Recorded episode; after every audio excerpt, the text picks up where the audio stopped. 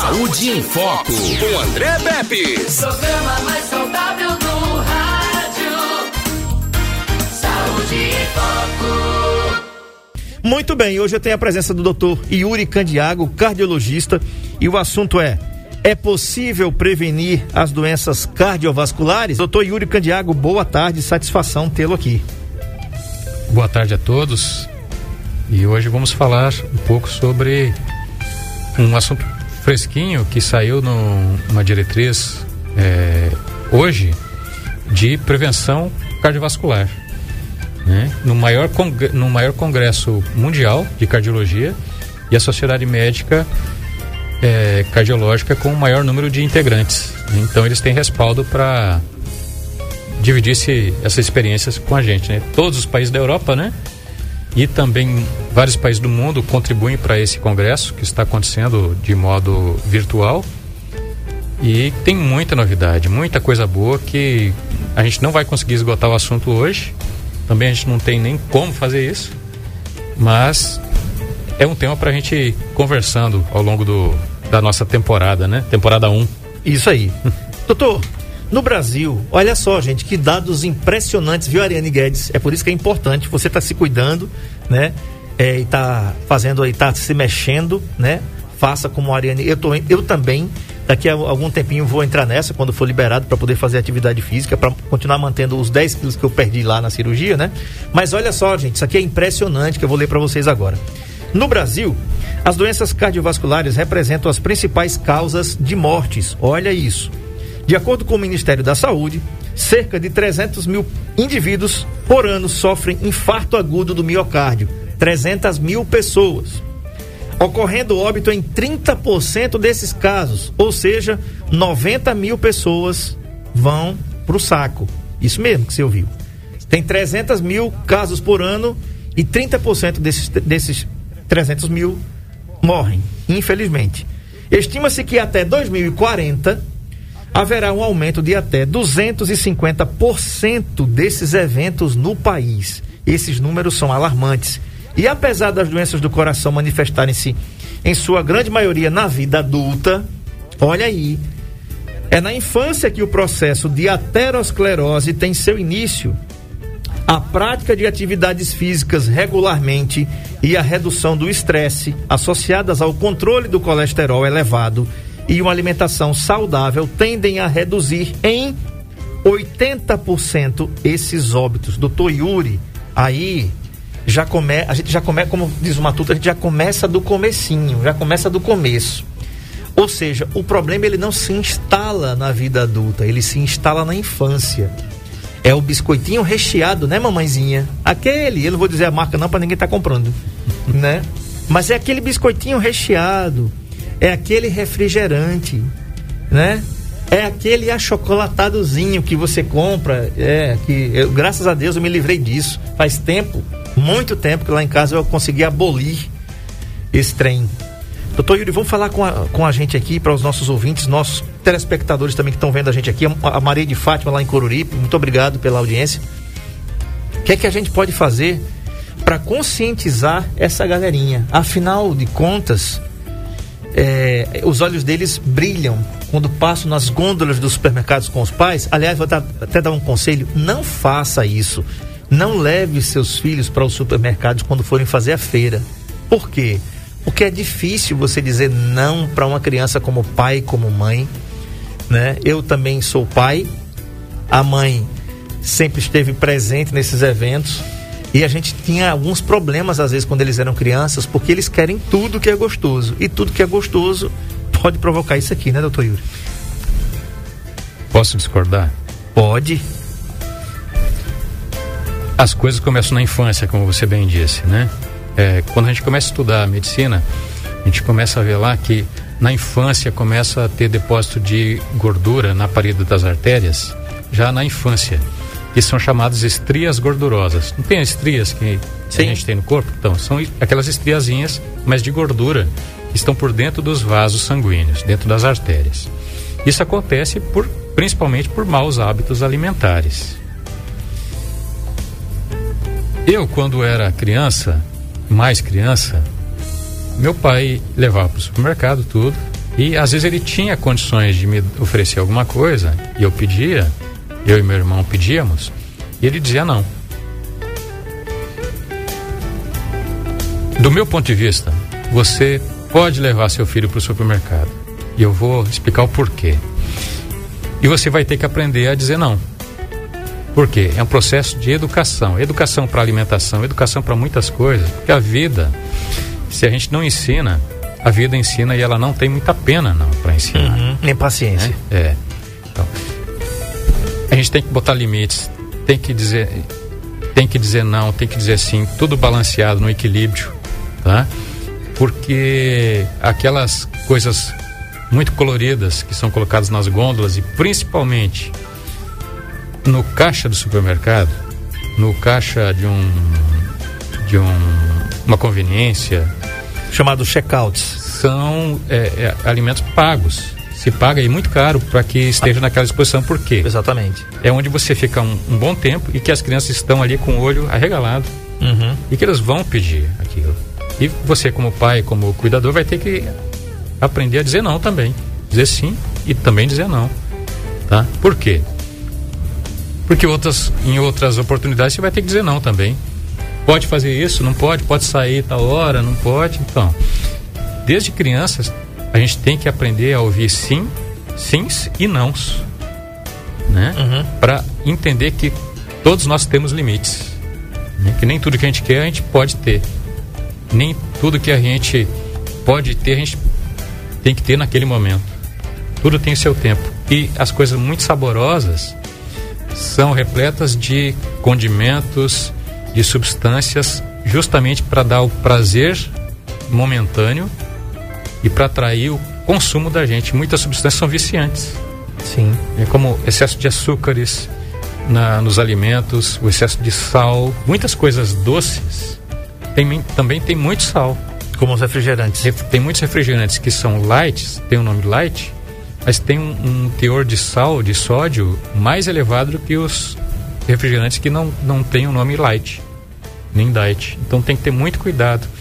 Os nutricionistas sempre nos orientam a ler rótulos. Eu sei que é chato, leva tempo. Você desperdiça tempo ou deixa de ser, desperdiçar saúde, em última análise, né?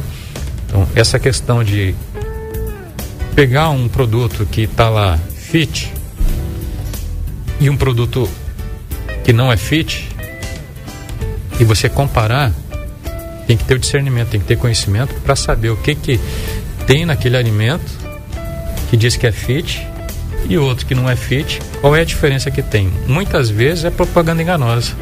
Uhum. Né? Então, praticar atividades físicas com regularidade. As sociedades é, de cardiologia pelo mundo, elas preconizam que a gente faça 150 minutos de atividade física, de exercício físico, porque atividade física é eu levantar o braço, eu estou fazendo uma atividade física. Sim. Mas um exercício físico, né, com uma intensidade adequada para o meu peso, minha altura, minha condição cardiovascular, minha condição respiratória, minha condição articular. Isso tem que ser avaliado pelo médico. Se você vai fazer uma atividade de moderado é, é, a importante intensidade, né, tem que ser avaliada pelo médico para saber o que, que você pode fazer e até onde se pode ir. Para isso tem exames que a gente faz para averiguar e avaliar até onde você pode ir. Né? É, interromper o, o, uso de, de, cigarros. Nós estamos com os cigarros eletrônicos agora. Sim. Nova moda. Sim. Isso não tem, não causam prejuízo dos cigarros tradicionais, mas tem muitas substâncias que são usados para viciar o indivíduo para ficar usando. Ou seja, dá no mesmo. É, né? o vício é mesmo. Porque o que, que, o que, que a indústria quer? Que a gente compre, compre, compre, compre. Então é uma balinha, é um biscoito recheado, é um cigarro eletrônico, é, é notícia deprimente. Né? Tudo isso é, é viciação que a gente tem que esclarecer, tem que ensinar, tem que se reeducar. Né? A gente tem uma educação, mas nem sempre é boa, né? A gente tem que rever parâmetros, tem que parar às vezes para pensar será que isso que eu estou fazendo, o que está me oferecendo é bom, faz bem? Se não está fazendo bem, então vamos repensar nosso estilo de vida, né? Será que esse, essa alimentação que a gente está tendo hoje em dia, ela é boa, faz bem para a minha saúde? Ou será que não está ajudando eu ter tantos problemas que a humanidade vem acumulando e agora em tempos de pandemia a gente está cozinhando mais, vendo produtos orgânicos, botando a mão na massa e revendo que é gostoso se preparar o seu alimento, os sabores que a gente pode produzir numa cozinha, né? E fazem muito bem à saúde, aproxima, a gente junta os filhos, junta a família para cozinhar e tem um sabor diferente, né? Pra gente ter uma saúde de melhor qualidade. Uhum. Doutor, não se sabe o curso que a pandemia vai ter no futuro, né? Mas cuidar dos nossos corações agora é mais importante do que nunca. Portanto, no ano passado, né, no dia 29 de setembro, foi lançada a campanha do World Heart Federation, que, significa Federação Mundial do Coração, que pede ao mundo que use o coração para vencer as doenças cardiovasculares. Dentre elas aí, doutor, a gente tem aí é, doenças cardíacas como, por exemplo, a insuficiência cardíaca, o diabetes, pressão alta ou obesidade, né? A gente tem também a miloidose cardíaca, queria que o senhor traduzisse isso para a gente aqui, o que é isso. E a doença arterial coronariana, vamos falar sobre isso, porque são as principais, né? E às vezes a pessoa, a gente às vezes ouve uma notícia e diz assim, fulano infartou e morreu. Mas ele ele ele estava tão bem, ele não tinha nada e simplesmente ele infartou e morreu. Outra pergunta relacionada ao infarto agudo do miocárdio, que é a questão de quanto mais novo, mais difícil o, a chance de sobrevivência. Se isso é mito, é verdade e por quê? Vamos falar um pouquinho então aí desses problemas aí associados aí à doença cardíaca, insuficiência cardíaca, diabetes, pressão alta, obesidade, amiloidose cardíaca e doença arterial coronariana. Certo. Bom, a Insuficiência cardíaca, ela é causada por uma centena de causas. Tem uma centena, centenas e centenas de, de causas de insuficiência cardíaca. O que é insuficiência cardíaca? É um coração que está insuficiente para prover a necessidade do, do corpo de caminhar, de fazer as, as atividades habituais. Né? Quer dizer, a função de bomba do coração, de bombear esse sangue para adiante, para distribuir o sangue pela circulação pulmonar e pelo organismo, ela está deficiente por uma fragilidade do, do coração, ou ele está dilatado com fraqueza e não consegue, não tem força para bombear esse sangue, ou por uma fibrose, por alguma alteração, nem sempre o coração é inchado, mas corações às vezes de tamanho normal, mas com alterações na sua estrutura. Uma delas é a amiloidose, que é a deposição de tecido amiloide, né, que tem causas genéticas também, né? Em que o coração fica muito espesso, muito grosso. Eu sempre explico para os pacientes que o seu coração está musculoso. Tá? Não tem aquelas pessoas que fazem musculação com alta carga de peso, que Sim. ficam fortes, né? Então o coração fica forte, fica extremamente musculoso. E isso causa uma resistência para receber o sangue e causa um prejuízo também, causa sintomas de insuficiência cardíaca, causa dispneia, é, falta de ar, né? Causa às vezes um inchaço nas pernas, é, acúmulo de líquido nos pulmões, que, que é chamado de ramo pleural, né? É, o diabetes também é uma das causas de, de insuficiência cardíaca e de doenças cardiovasculares. Por quê? Porque é uma doença também inflamatória, o diabetes. O paciente obeso é um paciente com inflamação no organismo todo, no, no sistema vascular o, o consumo de, de, de cigarro, de fumo de corda, né? Que é tão ruim quanto, ou pior, é, a hipertensão arterial, que causa lesão nas artérias, porque a pressão está muito alta e isso acaba é, fragilizando, causando microlesões nas artérias, na parede das artérias, e isso facilita a deposição de gordura na parede das artérias. E essa gordura se depositando ao longo do tempo, ela vai formando placas de gordura, placas de aterosclerose. São chamados ateromas. Isso. E isso, e essas placas, quando elas têm o início, elas vão aumentando, aumentando, aumentando até obstruir, ocluir, fechar um vaso, causando um infarto, que não acontece só no coração. Tem um infarto no coração, mas você pode ter um infarto no cérebro, que é um AVC isquêmico. Você pode ter um infarto no rim, nas pernas, né? Bloquear o, o- a circulação do sangue. né? Quero mandar um abraço aqui para o Wendel Almena, a doutora Isabela Candiago e a dona Mida Santiago, que está acompanhando a gente aqui pelo NN Play. Dona Mida, um grande abraço para a senhora, o empresário também, Everton Santiago Maia, um grande abraço, tá? O Santiago, né, como todo mundo conhece aqui. O Wendel Almena diz assim: esse é meu cardiologista, É meu companheiro. né? então tá tudo em Tá a casa, né? torcida aí. né? Então, dona Hilda também aqui no sítio Capim, muito obrigado. Doutor, tem um exame é, que eu já ouvi falar sobre isso, que é a, a questão da idade do- das paredes dos vasos. Sim. Que eu posso, por exemplo, eu tenho 50 anos, né, acabei de fazê-los, né, dia 14, mas os meus vasos, eles podem ter uma idade mais avançada do que a minha idade cronológica. Eles podem ser mais velhos, entre aspas, do que a minha idade cronológica. E o contrário também pode ser verdadeiro. Eu posso ter 50 anos e eu ter vasos com a idade de 30 anos. É possível isso? Isso é mito, é verdade, doutor? Que exame é esse que vê a, a idade dos nossos vasos e como é que eles estão se comportando e o que é que eles podem dizer pra gente? É. A idade vascular, ela é semelhante à à- à elasticidade que a gente tem no decorrer da vida. Quando a gente vai envelhecendo, as articulações vão começando a ranger, né? Vão ter, diminuindo a, a- a flexibilidade.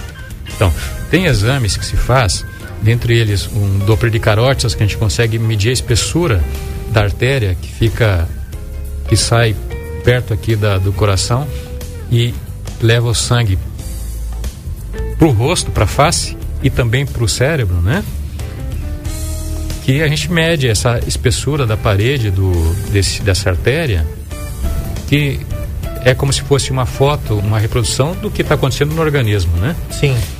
E a gente consegue ver se tem placa de aterosclerose, se tem, tem alguns exames que veem a, a elasticidade desse, dessa artéria, né? Nós temos também um exame de medida de pressão arterial central, que é feita com uma medida muito simples que se faz com equipamento num consultório, que vê a pulsatilidade da artéria, que vê a flexibilidade dela, que também avalia essa idade vascular. Por que isso é importante? Porque se eu tenho 40 anos e a minha idade vascular, a flexibilidade dessa artéria, ela está já reduzida, já está com placa de gordura de aterosclerose, eu tenho que tomar mais cuidado. Ah, Eu tenho que reduzir meu colesterol abaixo do que já está. Eu tenho que fazer atividade física, eu tenho que me preocupar mais com a minha saúde, com o futuro, do que quem não tem essa condição. Uhum. Ok. Agora, é, queria perguntar outra coisa pro senhor. aqui. Um abraço aqui para o Benedito Silva, que também está aqui acompanhando a gente aqui pelo NN Play, tá? Tem mensagem aí, Ariane? Tem uma mensagem aí da, da Edneuza, né? Vamos lá? Vamos ouvir? André, boa tarde, doutor Yuri. Doutor, deixa eu falar. O problema é que nós vivemos num país que não temos cardiologista à disposição da população carente. Então, quem é que vai fazer uma atividade física e vai ter condições de pagar um cardiologista para ele avaliar o exercício físico que você pode ter, de acordo com a sua altura, como você falou aí? Eu tenho 58 anos, né? Faço exercício físico de segunda a sexta-feira, graças a Deus. Mas eu tive um pico de pressão lá atrás que o médico não sabia por quê, né? E eu fui no cardiologista. Ele me recomendou mais ainda atividade física, dentro do que eu já vinha fazendo, correndo e tudo, 5 quilômetros, 10 quilômetros. Mas assim, é complicado. Então vamos deixar aqui uma pergunta no ar e que a saúde pública possa pensar nisso, nosso gestor, de colocar cardiologista nos postos de saúde à disposição da, da, da população para que possa eh, dar essa avaliação e a gente poder ir com mais segurança fazer exercício físico, tá bom? Boa tarde e bom programa. Obrigado, Edneuza, pela participação. Tá aí a, o- a queixa, né? Da Edneuza, pertinente. Que eu digo pertinente, mas sem conhecimento de causa. Eu não tenho conhecimento de causa. Doutor, a- a- é, é, isso é verdade, mas não temos disponível cardiologista para a população em geral? Ou existe falta? É, tem uma procedência isso. Uhum. Porque é muito a questão da formação médica que existe no nosso país, não é só no nosso país, mas falando do Brasil, da, de como o, o, o currículo da, das faculdades de medicina ele é implementado, ele mudou muito da época que eu me formei até hoje. Hoje está totalmente diferente, né? mas principalmente no empenho do aluno. Né? Eu comecei a, a, estudar hipertensão arterial na metade da faculdade já. Uhum. Eu comprava livros de terapia intensiva, de medicina de UTI, já para estudar esses assuntos, porque achava muito interessante e, e, que mudava a vida das pessoas. Eu interferia naquele ponto. Né? E hipertensão foi uma das coisas que eu mais estudei e comecei a estudar mais precocemente é, dentro de todos os assuntos, porque já era uma doença é, extremamente comum naquela época, nos idos de na década de 90, né? E hoje cada vez mais, né? As pessoas estão fazendo menos exercício físico, estão mais sedentárias, o, o, é, estão com mais vícios, né? A alimentação é, cada vez mais está é, ficando com maior disponibilidade, mas com melhor, menor qualidade. Sim. Né? Que tem muitos é, excesso de carboidratos, excesso de gorduras, né? aliada a tabagismo. Infelizmente vem reduzindo ao longo dos anos, mas o sedentarismo e o alto teor de colesterol, de gorduras, isso é um prato cheio para a gente desenvolver doenças cardiovasculares. É, o problema de saúde pública é que a gente precisa ver de todos os ângulos esses, essa, essa dificuldade que se tem. Nós cobrarmos das autoridades a, a implementação desses serviços, mas também é, a gente não pode deixar de dizer que a formação dos médicos no Brasil precisa melhorar. Uhum. Né? Não tem, eu vejo muitos casos em que as pessoas não conseguem tratar uma hipertensão porque não querem colocar a mão né? Não tiveram aquele aquele empurrãozinho, aquela dedicação sobre hipertensão, que é uma das doenças mais comuns do Brasil. Você sair de uma faculdade sem saber tratar o básico da hipertensão, do diabetes, o básico pelo menos, é, é complicado. Sim. Tá? Então, você, tem muitas pessoas que dão plantões em hospitais que você dá plantão em hospital numa emergência, você tem que aprender a diagnosticar e tratar um paciente com infarto. Tem que saber. Então, se você não sabe, tem que sair de, uma, de um PS. Isso é inadmissível. Verdade. Né? No Doutor... UTI, você tem que saber, pelo menos o básico, a grande parte tem que saber. Você não vai saber minúcias, coisas que fogem do, do comum. Né? Porque aí entra o papel do especialista, mas o básico você tem que saber. Né? Uhum.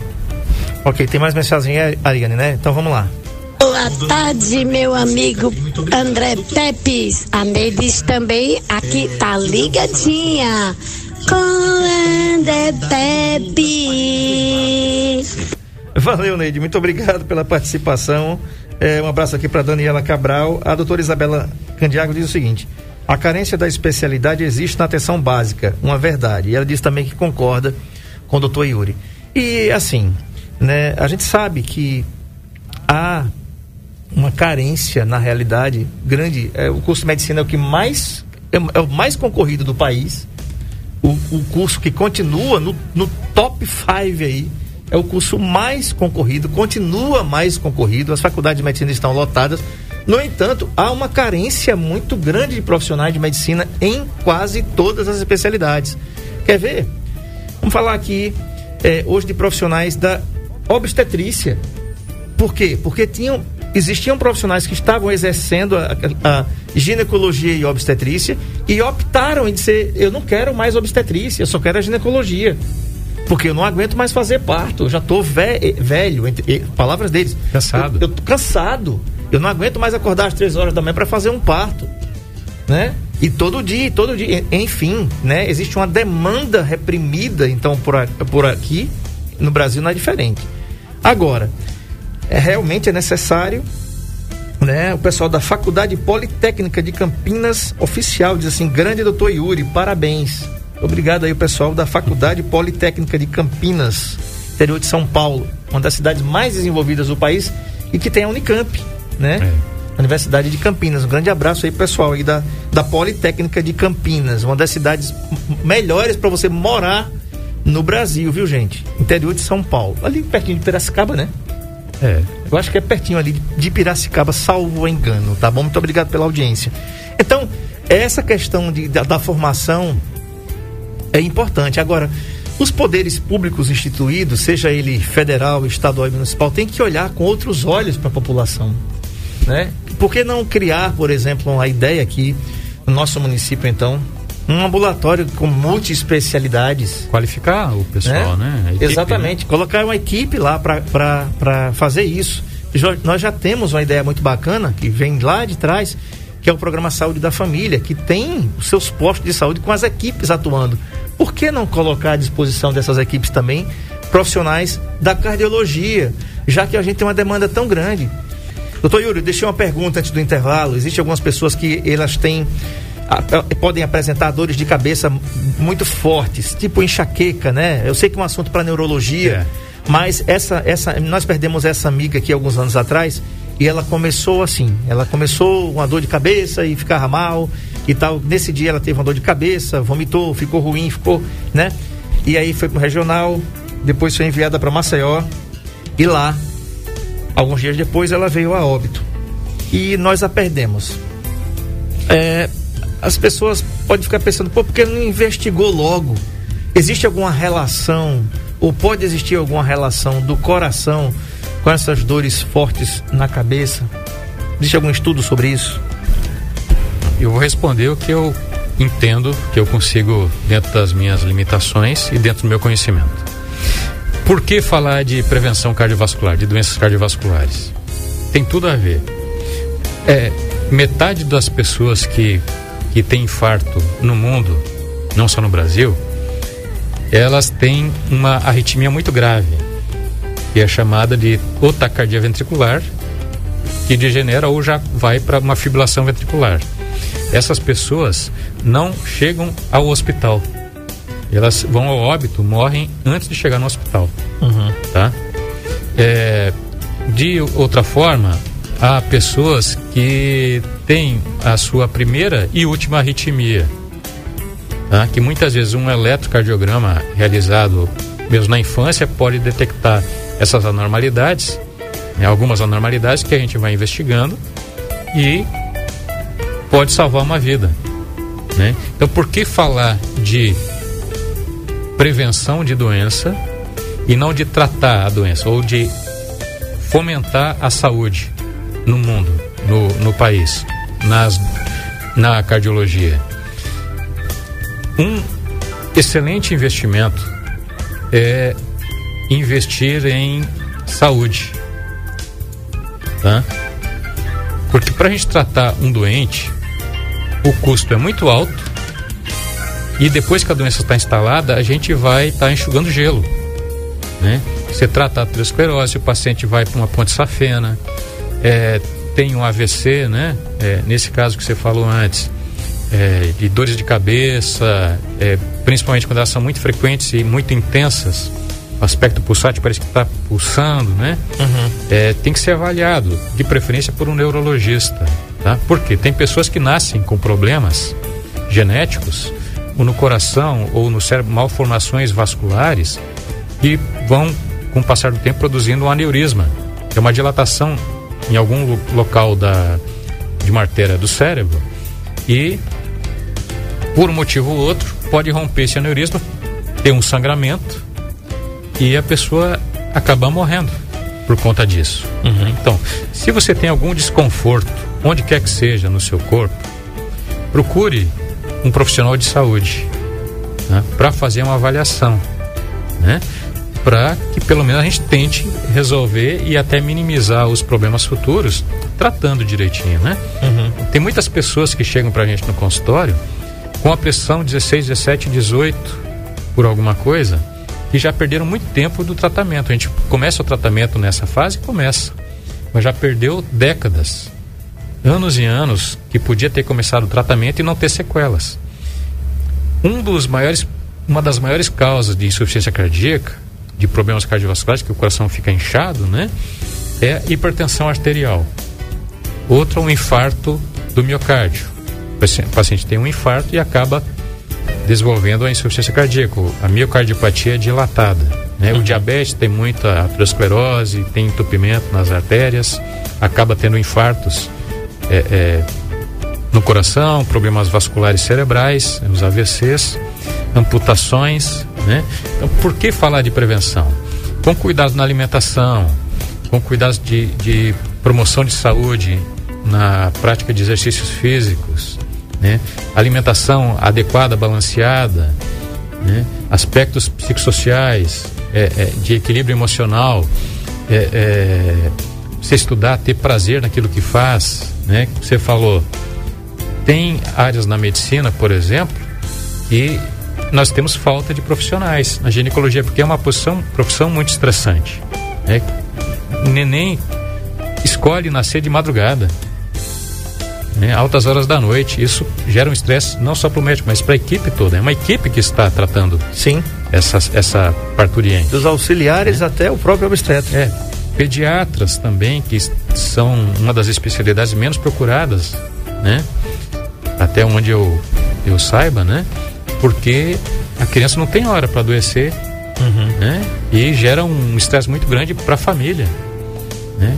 Então, a valorização desses profissionais, a qualificação desses profissionais, e não só na medicina, em todas as áreas, né? A, a qualificação e a a sensação de gratidão pelo que as pessoas fazem faz toda a diferença. Você fazer uma coisa que você gosta.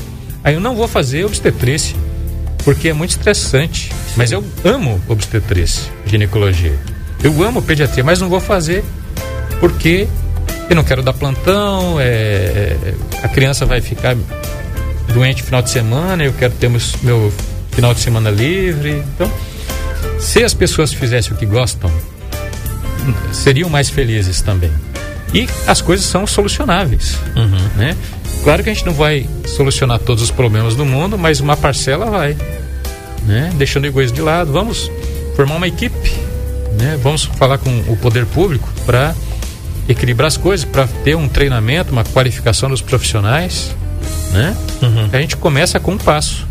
Depois do primeiro se dá os outros, olha. Com certeza. Um abraço aqui para o Carlos Alípio lá em Taquarana e o Jaime em Penedo. Saudade de você, Jaime. Nunca mais tinha aparecido por aqui.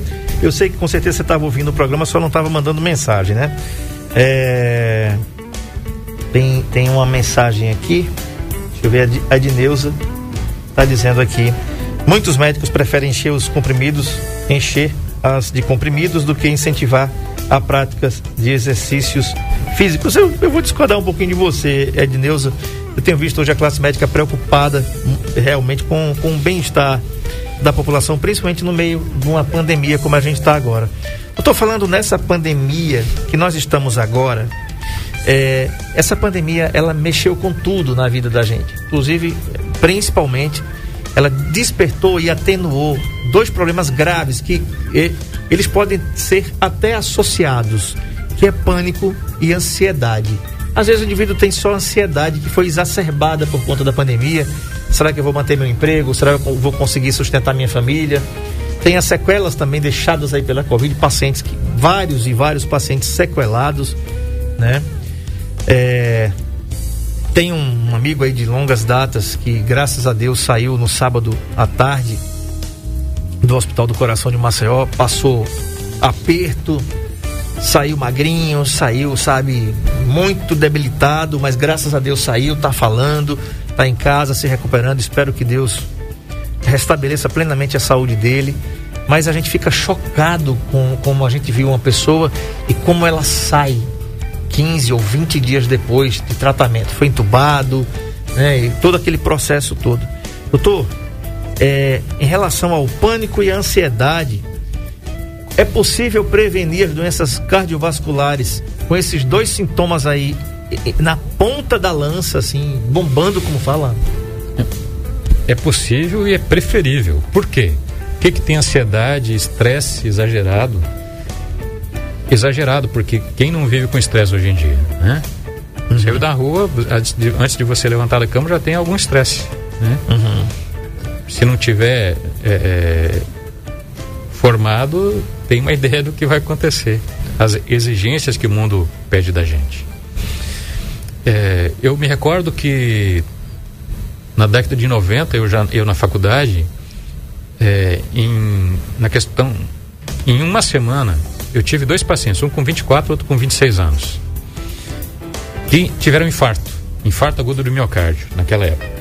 Os recursos não eram os que a gente tem hoje em dia, né? mas foram tratados no hospital da, da Universidade Federal de Santa Maria, onde eu estava, e depois foram investigados, foram conduzidos. Mas por que de pessoas jovens ter infarto? Às vezes sem o colesterol elevado, sem outros fatores de risco. Estresse, ansiedade. Um deles teve uma discussão muito séria com o pai dele e acabou infartando. Existe uma doença chamada Síndrome de Takotsubo, que foi descrita lá no Japão, em que você não tem entupimento da artéria. Apenas ela é paralisada e o sangue não consegue fluir por ela. Funciona como se fosse um infarto. Tem alterações do coração como se fosse um infarto grave. E a pessoa às vezes vai para uma UTI. Se não for bem assistida, ela acaba morrendo por conta disso. Fatores estressantes podem causar paralisia das artérias e provocar um infarto. Os sintomas tem vários tipos de infarto. Tipo 1, 2, 3, 4, 5. Né? São vários tipos de acordo com as causas. Tá? E isso é prevenível.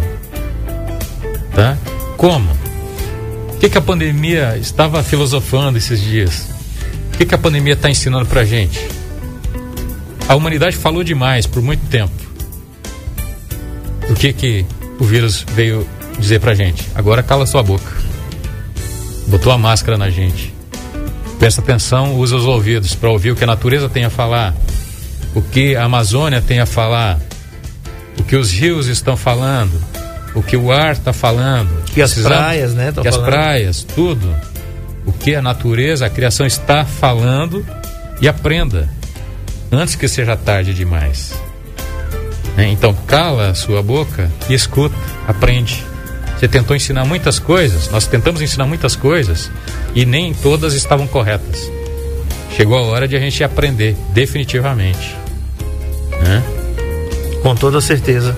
Doutor Fernando Melo, advogado, diz o seguinte: abraço fraterno, feliz, alegre e abençoada semana com muita paz e progresso.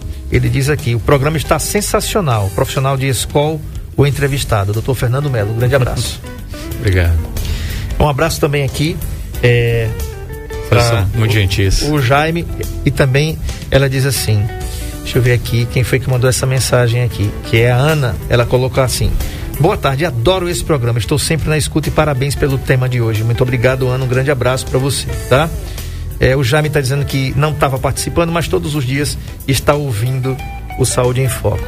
Doutor, é um problema grave a questão do pânico e ansiedade, porque eu tava, eu tô assistindo um seriado, hum. Marco Aurélio vai colocar aí na tela, chamado Chicago Med. Eu tenho falado disso, está na Amazon, esse muito bacana, tá? Esse, esse, esse, essa série, Chicago Med, ela é dublada em português, gente, vale a pena você assistir. É muito bem produzido com toda essa galera que está aí, tá? Só tem artistas aí de primeira qualidade. E uma coisa que a gente percebe é que todos eles, a maioria deles aí são estudantes de medicina, estão estagiando ali, estão terminando o seu curso de medicina uhum. no hospital de Chicago, né? E uma coisa que a gente percebe, estou falando aí em socorro, socorro para alguns pacientes infartados ou infartando, doutor, tem um princípio básico da medicina. Pode deixar, viu, rolando aí, viu, Marcão? Muito massa essas imagens é. que você está pegando. Muito legais. Que é o princípio da ressuscitação. Ah. Às vezes o indivíduo morre na calçada porque. Isso aí, ó. Essa cena aí, Marco. Essa cena aí. Isso aí é, é, é a ressuscitação. Ressuscitação e cardiovascular. Cardiovascular. Nós brasileiros não sabemos. Isso é um princípio básico, gente. Você pode salvar uma vida. O indivíduo caiu no meio da rua ali, tá lá. E, e isso aí pode salvar a vida dele. Mas aqui a gente não sabe fazer, tem que esperar o SAMU chegar. O, o pessoal do SAMU tá sobrecarregado com tudo, né? É. Doutor, fala um pouquinho.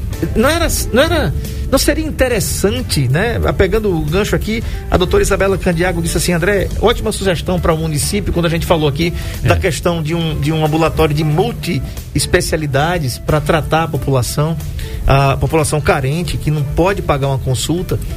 É, e também eh, que, que atendam pelo SUS, Sistema Único de Saúde, que é um dos melhores sistemas de saúde do mundo, né? Se não for o melhor. O senhor não acha que seria interessante também a gente educar as pessoas a fazerem esse tipo de, de socorro para ajudar quem- até quem está em casa? Existe essa ideia já, de- e não é de agora, de muito tempo. Quando a gente chega no maior congresso brasileiro de especialidade, é o brasileiro de cardiologia, em que a gente chega e lá a gente tem as cabines é, envidraçadas com, o, com acrílico, né? Com o DEA. O que, que é o DEA? É um desfibrilador automático, tá? em que as equipes são treinadas, equipes de saúde, tanto médico, enfermeiro, técnico, são treinados para usar ele. E ele é, é, registra ah, o eletrocardiograma do paciente, né, se coloca as pás adesivas, ele vai fazendo a leitura do ritmo do coração do paciente que tem uma parada. Existem várias e várias arritmias para serem é, é, feitas choques ou não, medicações, e ele vai dizendo o que é para a gente fazer. né? Quem não tem essa, essa habilidade, como um médico, um cardiologista que vê isso toda hora, né? e já vai salvando vidas. né? Locais de grande circulação de pessoas, isso praticamente é mandatório. Né? Eu só não sei te dizer assim, é, a cada quantas pessoas no auditório, no estabelecimento, que isso é, deveria ser mandatório. Mas é, grande circulação de pessoas, isso deveria ser colocado. Tá? E treinamento das equipes também. Né? Enquanto um- a gente estava no congresso, congresso de cardiologia hoje é para mais de 7, 8 mil pessoas. Teve um do- dos cardiologistas que estavam lá que acabou tendo uma parada cardíaca. E usaram o DEA nele, esse equipamento, e salvaram a vida dele. Num congresso brasileiro de cardiologia. Então, se a gente tiver essa estrutura, que não é tão cara assim, é, é disponível em locais estratégicos da cidade, das cidades de porte médio ou grande, com certeza a gente salvaria vidas, porque tem pessoas que infartam, como eu disse, por arritmia. E você pode é, é, chocar esse paciente, dar um choque com um aparelho desses, salvar uma vida. Né? Então, investir em saúde é mais barato do que tratar doença. Você vai fazer hoje uma cirurgia de coração, é caro. Sim. Toda a estrutura que tem por trás. Você fazer uma angioplastia também é caro. Tá? Porque tem uma equipe, tem um gasto estratosférico por trás disso. Tá? Tem, Sim. fazer investimentos em saúde, na promoção de saúde, promo prevenção das doenças, é mais barato. É eficaz. Ok, com certeza. A doutora Isabela, ela me corrige aqui, dizendo o seguinte: falei em relação à especialidade da cardiologia nos postos de saúde. O centro de especialidade já existe em nossa cidade, que é o CRIA. Sim. Eu havia esquecido realmente, doutora, desse do CRIA, né? Já existe aqui de especialidade, só não existe a cardiologia. Então, né, os gestores públicos municipais aí fiquem atentos para ver se coloca essa especialidade tão importante nos postos de saúde ou então no CRIA, É, já tem, que tem alguns profissionais na cidade, mas a demanda é muito grande. Sim, muito, Né? muito grande. Até porque a qualificação da- dos clínicos, médicos clínicos, ela deixa um pouco a desejar na parte cardiológica, né? Porque cardiologia, é, como grandes áreas da, da medicina, tem muitas doenças, se trata muitos problemas e não tem como se saber tudo hoje em dia de todas as patologias, de todas as especialidades, porque a medicina ela avançou muito, não tem como a gente saber tudo de todas as especialidades. Isso é totalmente compreensível, né? Exatamente. Mas quem sabe para o futuro, né, a gente ter essas centrais estrategicamente posicionadas com equipes é, é, que tratam insuficiência cardíaca, que tratam não só o básico feijão com arroz da hipertensão e do diabetes, porque isso já é coisa ultrapassada. É, Hoje em dia a gente tem, está, estão sendo colocados na, na rede pública brasileira medicamentos de alta eficácia, os mais modernos do mundo, inclusive um deles está entrando, né? Anticoagulantes orais, medicamentos para diabetes estão entrando já no, no, no hall de medicamentos é, do Sistema Único de Saúde que salvam vidas. Antigamente a gente tinha três remédios para tratar insuficiência cardíaca, por exemplo, tá? que era um é, da classe do enalapril, por exemplo, captopril, é, é, da espironolactona e dos beta-bloqueadores, um carbidilol, Sim. alguma coisa assim. Né? Hoje em dia a gente já entrou nesse rol para insuficiência cardíaca com um remédio que foi criado para diabetes, né? dos remédios modernos. Então a gente tem quatro remédios. Então, a medicina vai avançando e esses medicamentos, aos poucos, eles vão sendo incorporados na rede pública. Muito bem. Salvam vidas. Com certeza. Doutor Yuri, quero agradecer a, a concessão da entrevista, muito rica hoje para nós aqui. Doutor Yuri Candiago, cardiologista, atende aqui na clínica CMI, consultórios médicos integrados. O telefone de lá é 3522-3388. Você quer prevenir as doenças cardiovasculares? Fale com quem entende de coração, né? 3522-3388 é o telefone lá do CMI, Consultórios Médicos Integrados, que fica aqui na rua Fernandes Lima, 345, no centro, em frente à Casa de Saúde e Maternidade Nossa Senhora de Fátima. Doutor Yuri, até a próxima. Muito bacana. Quero agradecer mais uma vez a concessão da entrevista. Excelente semana, excelente tarde. Obrigado a todos pela paciência e a gente sempre procura trazer temas palpitantes e do agrado de todos para educação. Esse é o nosso propósito. Vocês que são concurseiros, que estão procurando serviço de saúde, procure a gente. Né? Sim. É só que está no concurso aí. Da polícia. É, da polícia, do bombeiro e outros, enfim. a gente está fazendo um- uma medida especial para todos, para receber e para resolver o mais rápido possível as necessidades de vocês lá na CMI. Estamos lá a postos. Um Bacana, abraço. então. Fiquem todos com Deus. Se Ele permitir, a gente volta amanhã às 13 horas. Tchau.